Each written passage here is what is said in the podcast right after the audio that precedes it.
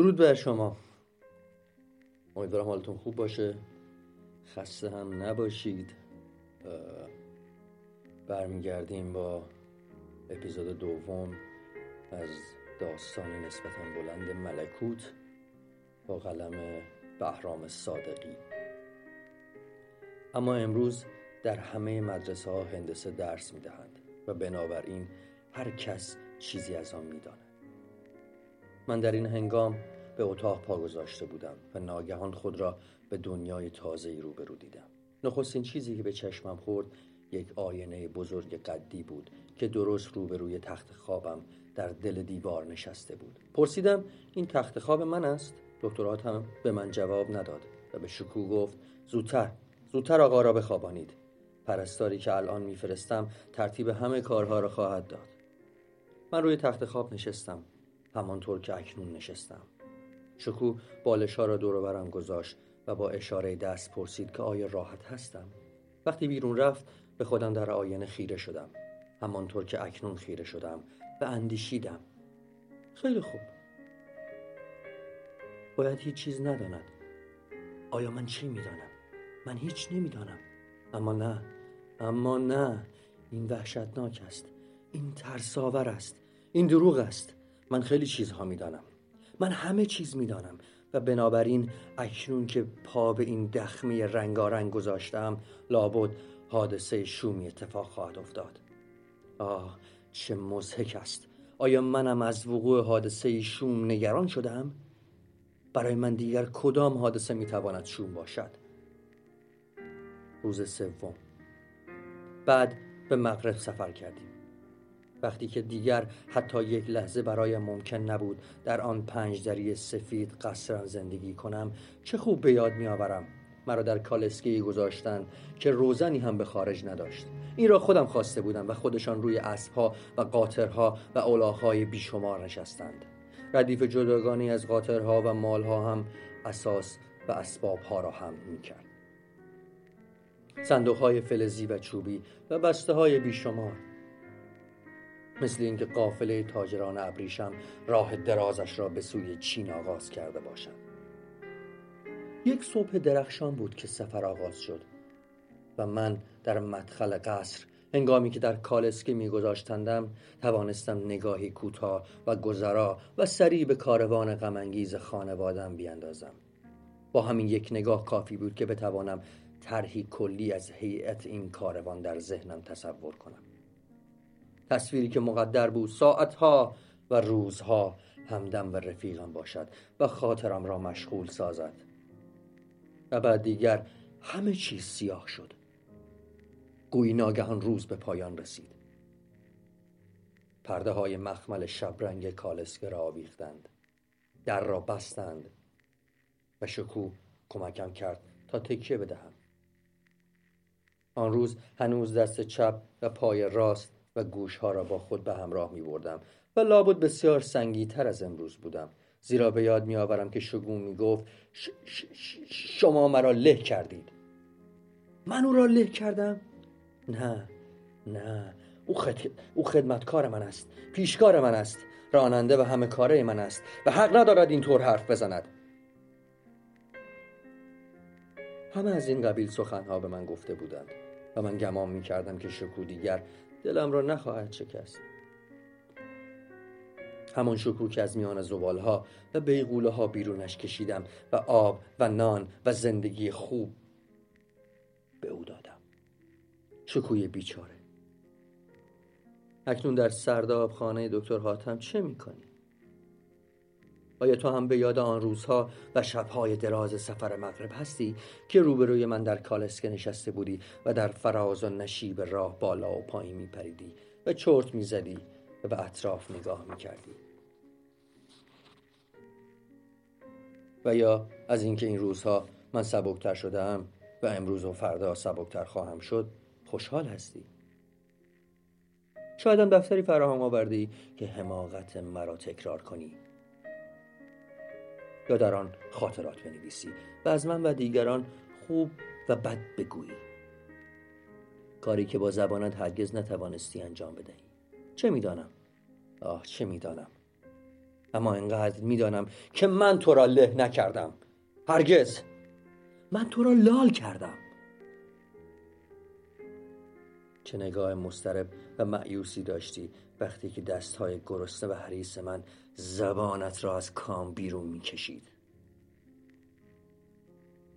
روز چهارم. هنوز از روز اول حرف می‌زنم. زیرا این سه روز دیگر در یک نواختی و تنهایی و یکسانی گذشته است. دکتر حاتم تاریخ جراحی مرا مرتب عقب میاندازد. شاید می‌خواهد میزان حوصله و استقامت مرا بسنجد یا مقاومتم را در هم بشکند و آنگاه لذت ببرد.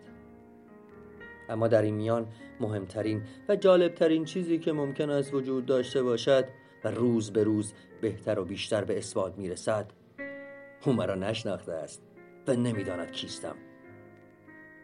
و حرفهایم رو باور کرده است. اما برای من محقق شده است که او کیست. هیچ چیز.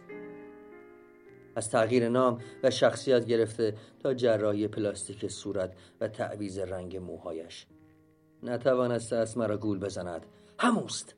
همان مرد ناشناس مرموز است که 20 سال پیش به شهر ما آمد و با پسر من دوست شد. آن روز خود را شاعر و فیلسوف می نامید و یک روز هم بی سر و صدا غیبش زد. اما من از روز اول حرف می زدم وقتی شکور رفت ناگهان خودم را تنهاتر از همیشه حس کردم. و عرق سردی که مثل باران بر تنم فرو میریخت و دیگر نفهمیدم چه به سرم آمد. پس از آن گرمای مطبوعی بود و دکتر حاتم نبزم را در دست گرفته بود. به شما یک بحران ناگهانی دست داده بود. حالتی بود شبیه اغما. اگر بتوان گفت. چرا به او نگفتم که من با این بحران ها آشنا هستم؟ و تمام عمرم مثل زورق خورد شده در تلاطم این حالتها و اقماها نوسان داشته است. دکتراتم پرسید او لال مادرزاد است؟ کسی دیگری از میان دندانهایم به او جواب داد که من او را خوب می شناختم و می دانستم کیست و یقین داشتم که باز آن حال لعنتی به سراغم آمده است. آن تب و قبار لعنتی آن بحران که مثل آوار بر سرم وجود دارد و فرو می آید و مرا منهدم می کند تا از میان گرد و خاک از لابلای گرد باد و خرابه ها همون همون بتواند برخیزد همون که با لب و زبان من حرف می‌زند و با لحن و صدای من به دکتر حاتم پاسخ می‌دهد همون که با دستهای من فرزندم را قطعه قطعه کرده است و با زبان شکوه را بریده است. و در هیچ کدام از آن لحظه ها خود من نبودم که آن کارها را می‌کردم. آه به چه کسی می‌توان گفت که باور کند؟ من میسوختم و عرق می‌کردم و مغزم میجوشید و یک باره نیست می‌شدم و او در درونم بر می‌خواست و حرف می‌زد و به نوکرها دستور می‌داد و نعری می‌کشید و شکور کتک می‌زد. پس از آن طوفان آرام می‌گرفت. و من از میان دریای خستگی و ظلمت بار دیگر مثل بچه معصوم متولد می شدم اما بچه که پیشا پیش جنایت ها و بدی ها و گناه های محتوم و مقدر خود را به خوبی انجام داده باشد. او لال مادرزاد است. او لال مادرزاد است. تنین این سال در سرم میپیچید. و باز همو با زبان و لبهای من به دکتر حاتم جواب می‌داد. چه می‌دانم؟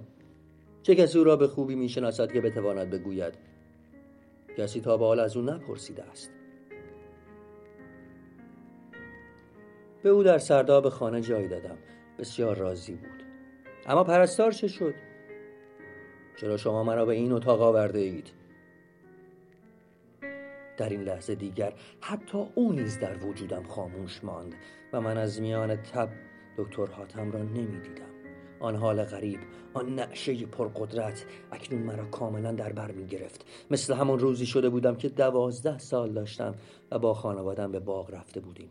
آن روز که در ایوان باغ نشستیم و من با گلهای سرخ باغچه جلوی ایوان بازی می کردم جلوی آب از کنار باغچه می گذشت و پونه های خود رو عطر خود را با نسیم تا دور دست ها می فرستادند بچه ها پشت سرم به جست و خیز و بازی مشغول بودند و من باز هم از که آنها کناره می گرفته بودم. چیزی بود که مثل همیشه مرا به سوی انزوا و تنهایی می کشاند ناگهان مادرم از قفا صدایم زد. در همین وقت بود که قنچه در انگشتانم له شد. دستم از تیغ خار آتش گرفت و من فریاد زدم. می سوزد. برای اولین بار برای اولین بار بود که خودم دار در کشاکش کابوسی عجیب احساس کردم. همه چیز زرد شد و پرده نگاهم را کدر کرد و مثل اینکه کمی از زمین بلند شدم. سرم گیج رفت و گرمای کشندهی در سراسر بدنم وول می‌خورد. همه اینها چند ثانیه بیشتر طول نکشید. باز بر زمین قرار گرفتم و هر چیز به سرعت رنگ حقیقی خود را باز یافت. من به صدای مادرم برگشتم و خودم را در دامنش انداختم و اون خون دستم را با دستمالی پاک کرد. من ترسیدم به او چیزی بگویم.